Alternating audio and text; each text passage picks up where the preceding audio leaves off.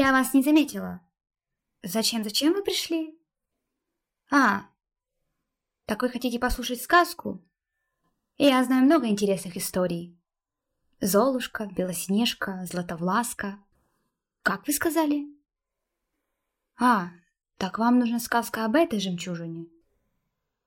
Что ж, надеюсь, моя память меня не подведет, и я поведаю вам все точности так, как оно и было. С чего бы мне начать? Пожалуй, с колодца? Да, все началось со старого колодца на заднем дворе в поместье, где и жила маленькая маркетка. Ее матушка строго-настрого запрещала и шагу ступать к нему. Но любопытство Маркеты не знало границ и порой приводило девочку к неожиданным казусам. А колодец был глубок. И, заглядывая в него украдкой, Маркетке казалось, что он бездонный, что там, за водной гладью, вовсе не глина и песок, а что-то совсем иное. Мать повадилась пугать Маркету и все приговаривала.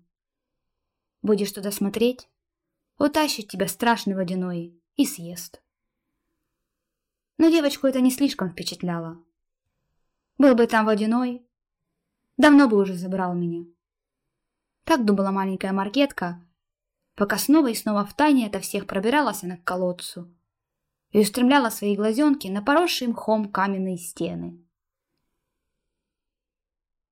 Тот полдень был жарким, душным, знойным.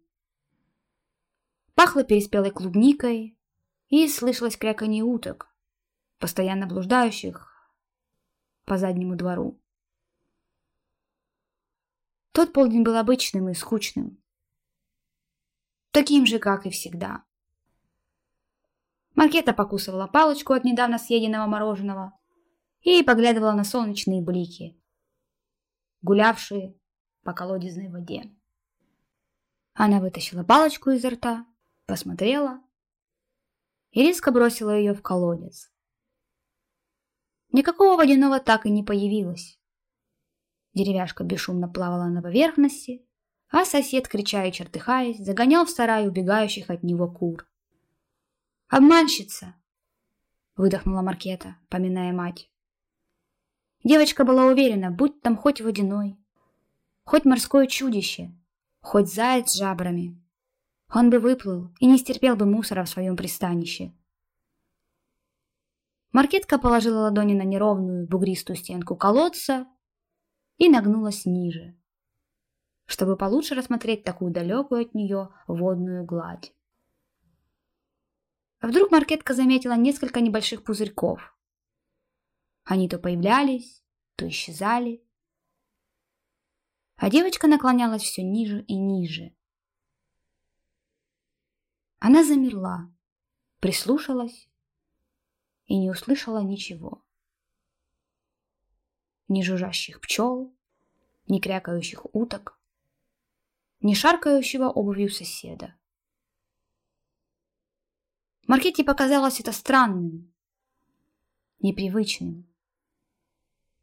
Она не помнила, чтобы на заднем дворе хоть когда-нибудь было так тихо. Спиной Маркетка почувствовала чужое, едва уловимое прикосновение. Рядом с ее лицом свисли рыжие, огненные волосы. Они были не ее. Маркета лишь успела вдохнуть и ощутить, как прикосновение превратилось в толчок. «Теперь ты спустишься и уберешь за собой, маленькая свинка», произнес женский голос. Холодный, стальной, строгий. Красивый, пронеслось в голове у Маркеты, покуда она сама неслась уже к дну колодца. Девочка, что есть силы, зажмурилась, прежде чем вода накрыла ее с ног до головы. Но она не ощутила ни влажности, ни мокроты, ни нехватки воздуха. Открыв глаза, Маркетка обнаружила себя сидящей на поляне. А вокруг Полным-полно было папоротников, усеянными раскрывшимися лиловыми цветками. Они маняще переливались, словно были обсыпаны блестящей пыльцой. Над цветами кружили крошечные разноцветные рыбки, переплывающие от соцветия к соцветию. Маркета, открыв рот, не могла отвести взгляда от столь дивного зрелища. Лишь спустя времени она сморгнула и опомнилась. «Мама будет ругать меня, если узнает, что я упала в колодец», — ахнула девочка. Она подняла глаза кверху и не нашла неба, только воду.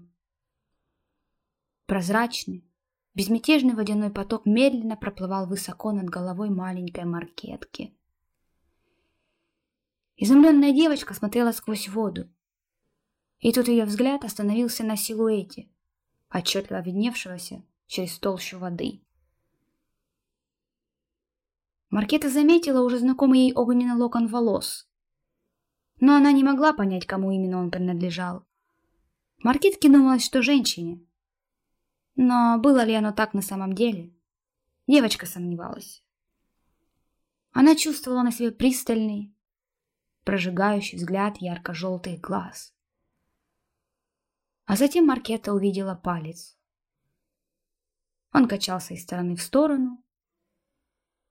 И Маркета вспомнила. Так ее мать часто отчитывала за очередную шалость.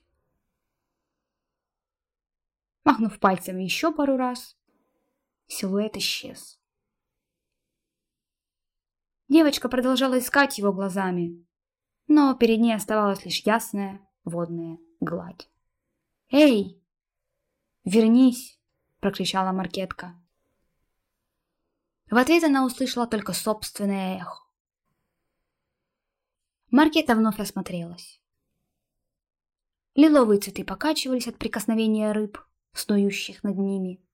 Пыльца осыпалась вниз на землю. И на месте том уже начинали прорастать зеленые стебельки. Маркетка, выдохнув, устремила взгляд на свои ноги. Изгрызенная палочка валялась рядом. Она подняла ее, еще раз прикусила и убрала в карман. Ну, к обеду я не успею. Теперь мне точно влетит, обреченно проговорила Маркета и сделала то, что ей оставалось. Она пошла дальше.